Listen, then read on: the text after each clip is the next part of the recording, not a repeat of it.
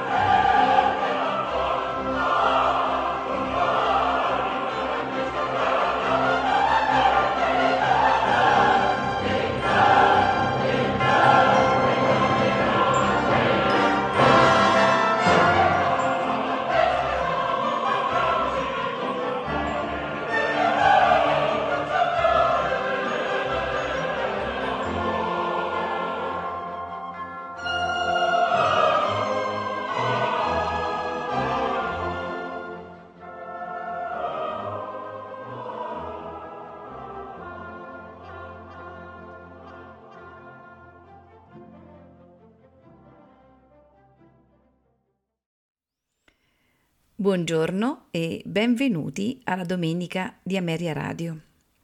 Questa mattina ascolteremo concerti di Antonio Vivaldi.